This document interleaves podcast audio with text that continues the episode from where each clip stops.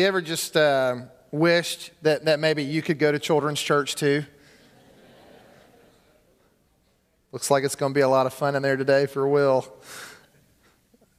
One of my favorite movies of all time is uh, the movie Chariots of Fire. It chronicles the story of two runners, British runners, who were competing in the 1924 Olympics. I highly recommend it. One of the main characters of the story is a runner by the name of Eric Liddell, who was a fantastically committed believer in Christ, who really believed that this gift of running that he had was given to him by God. And he also had a sister by the name of Jeannie. Jeannie was also a unbelievably committed person, loved Jesus Christ. And Liddell's family, uh, to, to a T, all of them uh, were missionaries. And one of the reasons why I've always felt very connected to the Liddell family is because they were missionaries uh, specifically to the country of China. And Jeannie was giving Eric uh, somewhat of a time in the movie, basically questioning his commitment level. She wanted Eric to leave the sport of running behind and to leave that area and then go into the mission field. And they were having a debate and then an argument uh, in the movie. She wanted him to serve God before everything else. And in one scene, Eric attempts to help his sister understand his point of view. He even goes so far as saying that uh, he tells Jeannie, I am going to enter the mission field. I'm going to become a missionary. And Jeannie gets very excited, but then he says, But I've got some running to do first. And she grows frustrated. And he says this word to her, and I quote Jeannie, you've got to understand, I believe that God get, made me. He made me for a purpose, and He made me for China. He also made me fast. And when I run, I feel His pleasure. What a great statement. And when I run, I feel His pleasure. To give it up would be to hold Him in contempt. You are right. It's not just fun. To win is to honor Him. Sometimes I believe we have to ask ourselves, why am I doing all this? Who, who am I doing all of this for? The this being whatever it is you pursue in life, whether it be running or the mission field or everything in between. Why do we do the things that we do? For who do we do the things that we do? Is it for my pleasure? Am I pursuing these things for me? Am I pursuing these things for other people? Am I pursuing these things for God? Or is there some other reason? Now, this morning, I, am going to make a confession to you. This confession is not going to, to come as a surprise to my wife or to my family, but I confess to you that I am a people pleaser. I am a people pleaser. Any other people pleasers in the audience? God bless us, right? We need prayer. We need a lot of help but I am a people pleaser. It's a, a burden that I have had my entire life. It's something that I battle every single day. At my core, I truly just want people to be happy. I really do. I just want everybody to be happy. Sadly, the day that I stepped behind this pulpit, in particular, this pulpit, uh, I stepped into a role that I discovered that making everyone happy would not be possible. Now, when I was a youth pastor, everybody loves the youth pastor. I mean, I felt all this overwhelming love. Everywhere I went, I was getting high fives and hugs. And I thought, man, this is great because the high fives and hugs are going to continue as I walk into the role of a pastor. It didn't. it didn't. Sadly, that's just not the way things work. You just can't make everyone happy. So I have to ask myself, why am I doing what I do? Why, what, is, what is compelling me to pastor? What is compelling me to be a spiritual leader? What is compelling me to do what I am doing today? Am I just trying to please myself? Because we know some people chase after religion and faith just so they can feel better about themselves. Am I trying to please you, the congregation? Or am I trying to please God? Am I trying to honor Him? Is it my desire to be happy and make everyone around me happy, or is it my ultimate wish to be holy? Because many times holiness and happiness cannot coexist.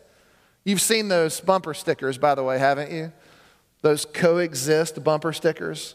Oh man, if only it were true.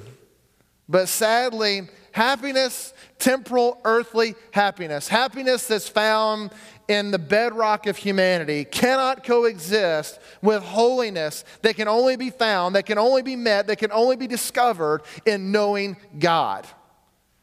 Now, I have to ask myself quite regularly Am I doing this to be happy or am I doing this to be holy? You can fill in the blank, if you will, that very top sort of thesis blank, if you will, is our desire for happiness greater than our desire for holiness? Is our desire for happiness greater than our desire for holiness? Let me give you a little, back, a little bit of background this morning from Luke 26. If you want to, you can open up your Bibles there. Uh, I'm going to be reading from Luke chapter 6, verse 26 this morning, the last beatitude of Jesus Christ, the last woe, if you will. And it's all about happiness. And the background is this Have you ever had a, a time when your mentor gathers you and, and several other people? He looks you in the eyes and, and he just says, Listen, there's something that you don't understand. There's something that you don't get yet, but I am here today to teach you what you are missing. I've had a handful of times in my life where I've had men have sat me down and said those things to me before. Sometimes those things can hurt, sometimes they can be very engaging and helpful. But I will tell you this Jesus is doing the exact same thing here with this audience of people that are surrounding him. Within this audience, you've got Gentiles, you've got Jews, you've got people from all the way from Judea to Jerusalem, from Tyre to Sidon. You've got people from all over the place that have gathered together to listen to Jesus teach. Within this crowd, you've got his 12 disciples, you've got others that are following Christ, you've also got Pharisees who hate Jesus. So you've got people from all over, all ethnicities, all differing uh, backgrounds, and they're all coming to hear what Jesus is saying to them. Jesus is a miracle worker. We've already discovered many of those stories. Jesus is a phenomenal teacher. We've already seen many of those stories. We also see that Jesus is a tremendous power broker. Uh, Jesus is dealing face to face with some of the most religiously people that the world had to offer. And in many cases, he's shaking the bedrock of their, their faith. He's, he's saying, listen, what you believe forever about God isn't true, it isn't reality. And he's here to tell us something new and something different. And this morning, we're looking at the last woe, W O E, of Jesus. The woe relates to how we engage not only with God, but also specifically with other people. So we're not just talking about the vertical relationship that we have with the Lord, but in particular, this way, we're dealing with the horizontal relationships that we have with the people that are surrounded us worldly people, other people, and how they speak to us. So, this morning, one verse today, one small verse. Luke chapter 6, verse 26. Woe to you, Jesus speaking, woe to you when all people speak well of you for so their fathers did to the false prophets.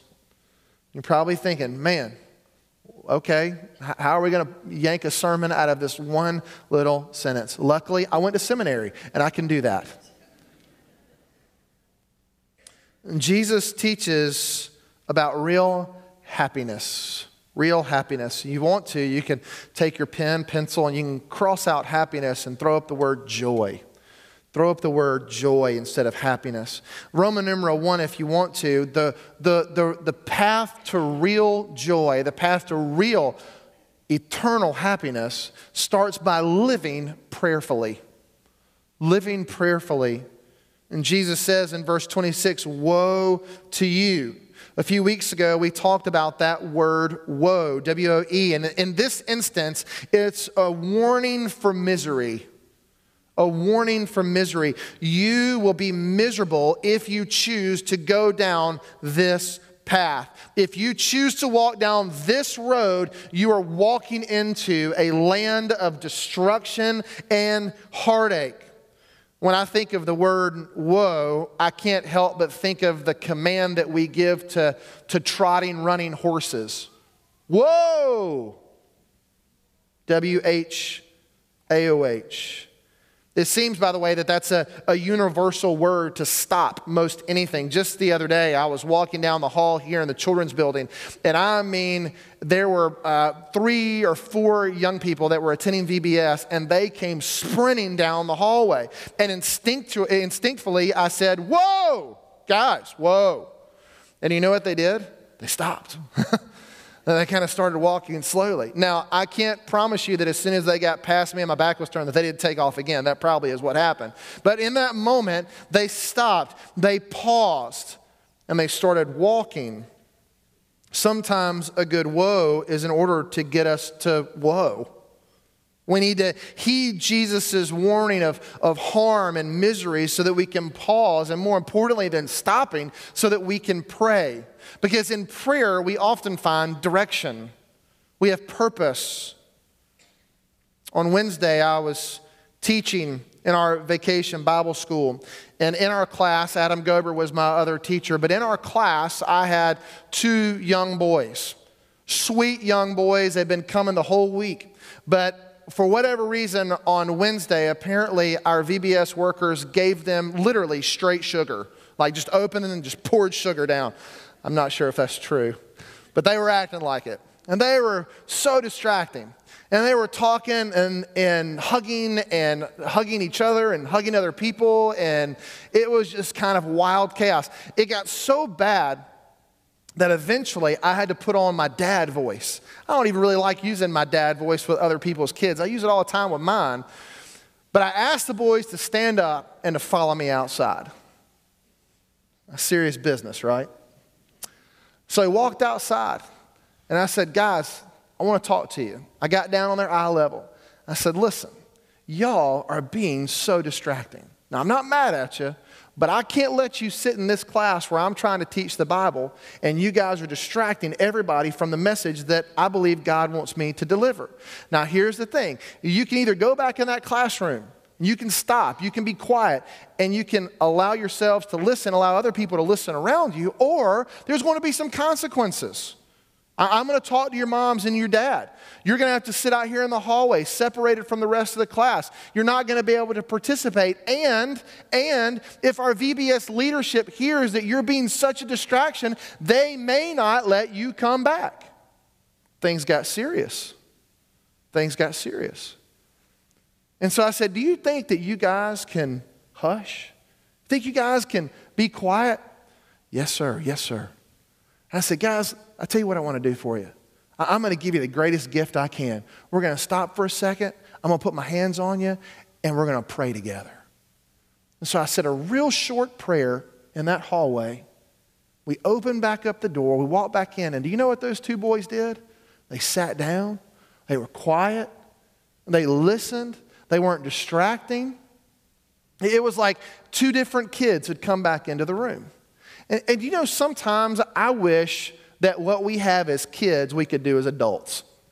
I wish that we could just stop for a second, if we could just sort of think about the direction in life that we're going in, that we could offer up a prayer and that we could ask God, God, maybe my heart needs to be changed. Maybe my mind needs a little clarification. Maybe I need to ask for a little bit better judgment. Maybe I need to stop potentially distracting myself from what you're doing in my life or distracting other people from what you're doing in their life. Maybe I want to be a part of the solution instead of being part of a problem. Sometimes we just need to whoa, to pray. Because when we pray, God gives direction. He gives clarity. And, by the way, I, have talked to several adults. Several uh, people have texted me throughout the week. I get a lot of that because I'm a pastor. And one of the very first things I tell people to do when they're making a critical decision, I say, why don't you take some time and why don't you pray about it? If you see A, B, and C here, why should we pray? I'll give you the blanks and explain them. I believe that prayer is essential. I believe that prayer is elemental. And I believe that prayer is engaging. I believe that prayer is essential for the Christian life. I believe it's elemental for us. It's something that we ought to use every day. And I also believe that it is engaging. So, a few things I've discovered about prayer. First, prayer is essential to effective life with God. It is essential to effective life with God. People, by the way, that I've discovered in my Christian life, people who are the most awake, alive, and effective spiritually are that way because for them, prayer is an essential aspect of their life. Meaning that they never put periods on their prayers, they put commas on their prayers. Meaning that they just pray all the time. In any situation, at any given moment, at any circumstance, they voice a prayer, whether it be silently or even whether they, they say it vocally. Prayer is an essential ingredient to their life. I have yet to find evidence in the Bible, by the way, looking at all the biblical characters, I have yet to find evidence where people who were effective in living for God didn't pray. So, this morning, I would encourage you if you want to be effective in living for God, then pray. If you want to find that ultimate happiness, that ultimate peace, that ultimate joy, it starts with prayer. Next, I also believe that prayer affirms that we live before God and not for ourselves, it points us to Him. Prayer is elemental to who we are and what we are. Spiritual beings, which we are, we're both made of physical beings and spiritual beings together. Spiritual beings need to connect with a spiritual creator. We have a longing inside of us. Uh, you need to understand that we are not alone in this world. Uh, you, we're not, uh, we don't belong to ourselves, and yet we're also not orphans.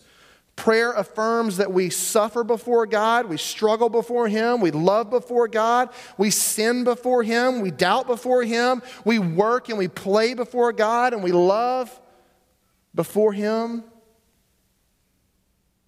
We age and we die before God. Prayer is our life because prayer is how we live. And the next one is this that prayer is a part of the warfare of faith. Ephesians chapter 6, verses 18 through 19, it says this coming from the message. It says, In the same way, prayer is essential on this ongoing warfare. Pray long and pray hard. Pray for your brothers and sisters. Keep your eyes open. Keep each other's spirits up so that no one falls behind or drops out. And don't forget to pray for me. Pray that I'll know what to say and have the courage to say it at the right time, telling the mystery to one and to all. Prayer is essential, prayer is elemental. Prayer helps us engage in spiritual battle. So, the first step to living happily is to pray. Pray hard and pray often. 1 Thessalonians 5:17 says pray without ceasing. Never stop, never leave an attitude of prayer behind. So let's go on to Roman numeral number two. Jesus teaches about real happiness, real joy, and we find joy and happiness and peace in one, living prayerfully, but next we have living decisively living decisively. In verse 26, woe to you, that's the prayerful part. Stop, pray. But then we get to the next piece when all people speak well of you. When all people speak well of you.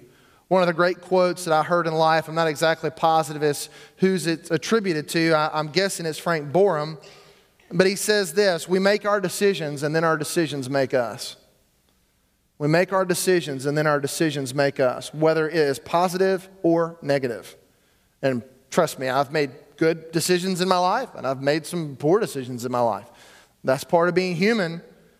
But every day we're making decisions. We're making some big ones, some small ones that could affect the outcome of our lives. And it could affect not only the outcome of our life and eternity, but also the eternity of other people.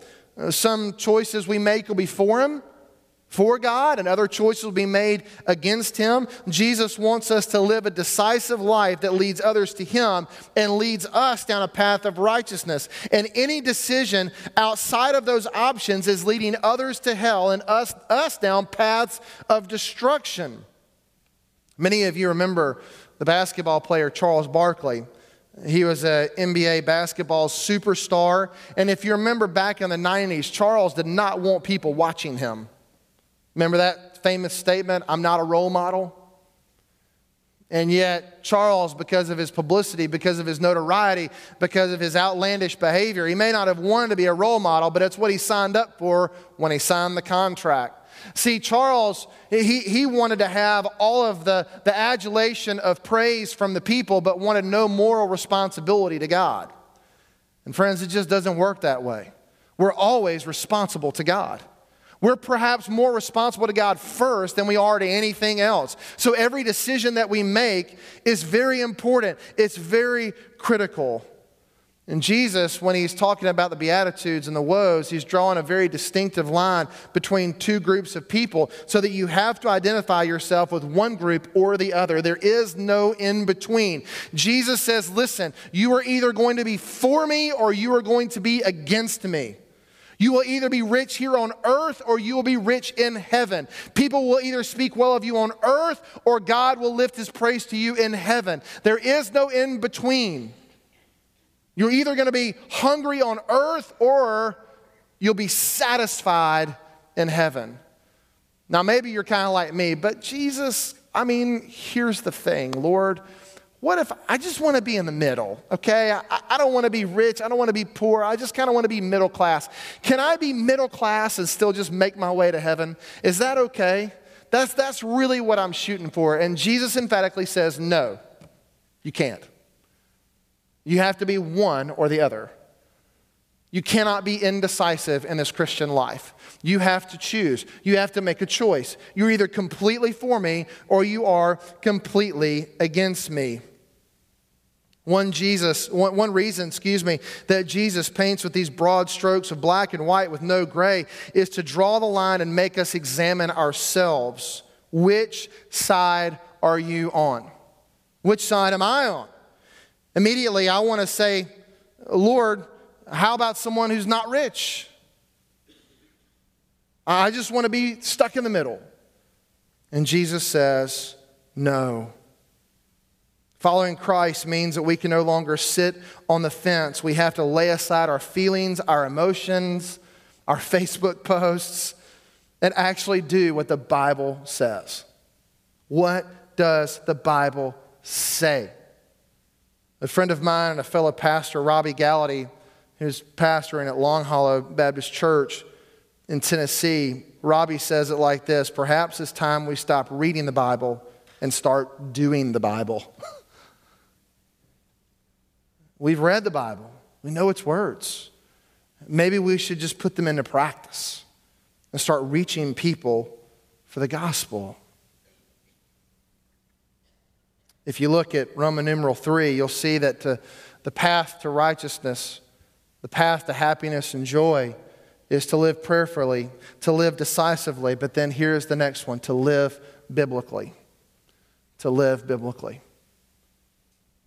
Woe to you when all people speak well of you, for so their fathers did to the false prophets. So their fathers did to the false prophets.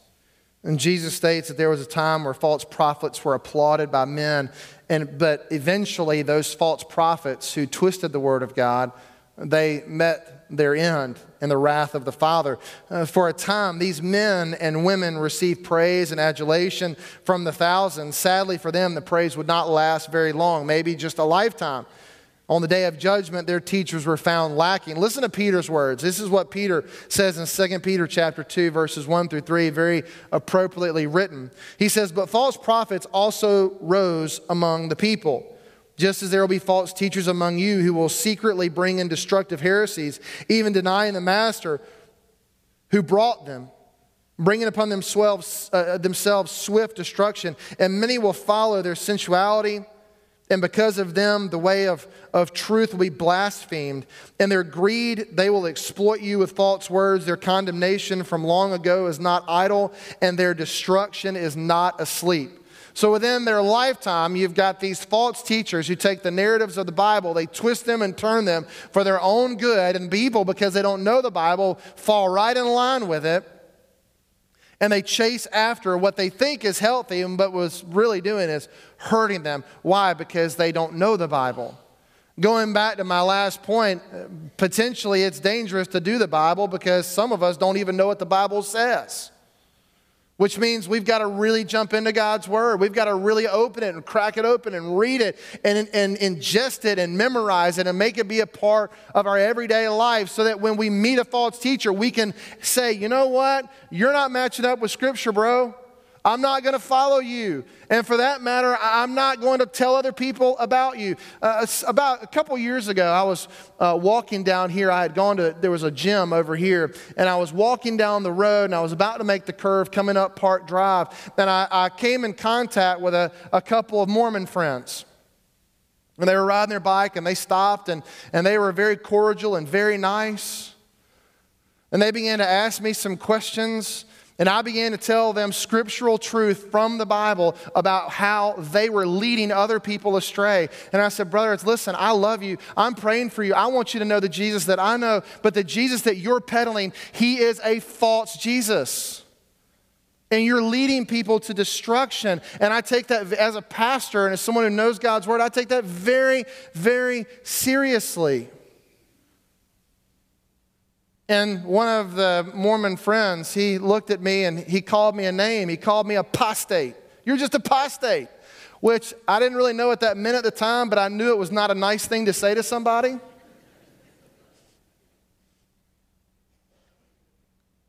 But, but here's the thing there's so many people that would be confronted with these two well meaning people. I, I, I, know that they're well meaning. They don't have in their heart to lead somebody astray, but they've not been educated on what the Bible actually says. I actually asked them this question. I said, Friends, let me ask you so are, are you a Christian? Yes. And you're a Mormon? Yes. And I said, Well, that's, that's weird because I'm Christian. And they're like, Okay. And I said, So does that make me Mormon? And they said, No. and I said, Well, I don't understand. Help me figure this out. But what I believe happens with these Mormon friends and Jehovah's Witnesses that go door to door and they peddle a false faith is that they encounter people who've heard the Word of God but don't know the Word of God. And they get confused by it. And they begin to walk down paths that really are not bringing them closer to healing, but rather they're bringing them closer to destruction. We have to know what God's word actually says. Okay, so here's the deal. If you want to live happily in this world, say things, this is what I've discovered. If you want to live happily in this world, say things that everybody wants to hear. Give them God, give them the God of mercy but remove his judgment. Give them God's charity as long as it doesn't conflict with nationalism. Give them generosity as long as it doesn't conflict with materialism. Give the people their pie and let them eat it too. Tell them that God loves them just the way they are and He has no desire, no need for them to change. Give them salvation with no obedience. Give them church without attendance. Give them healing without, uh, give them healing while just letting them bleed in the streets. Remember, living biblically will always, always, always be in conflict with the world. If you choose to live biblically, it will always be in conflict with the world. Always. If our lives, our thoughts, our actions, and our teachings are not hated by the world, then chances are they are not biblical lives, thoughts, actions, or teachings. Our lives, thoughts, actions, and teachings should run counter to everything that the world is saying. The world hates everything about God, it hates everything about Jesus, and it hates everything about the Bible.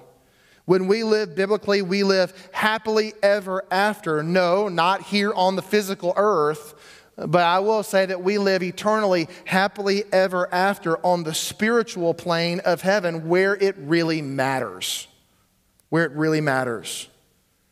Living biblically, by the way, in my estimation, means to live courageously. See, for me to live biblically means that I have to lay aside my people pleasing hat which is what comes so naturally to me, and say, Lord, okay, I'm going to do what you tell me to do. Even if people hate me, even if people speak negatively, even if I get hate mail on the offering plate, I'm going to do what you want me to do, Lord, because you're the only one that matters. Living biblically means living courageously. Psalm chapter 119, listen to what it says Blessed are those whose way is blameless, whose walk in the law of the Lord. Blessed are those who keep his testimonies, who seek him with their whole heart, who also do no wrong but walk in his ways. You've commanded your precepts to be kept diligently. On that my ways may be steadfast in keeping your statutes. It's all about the Lord.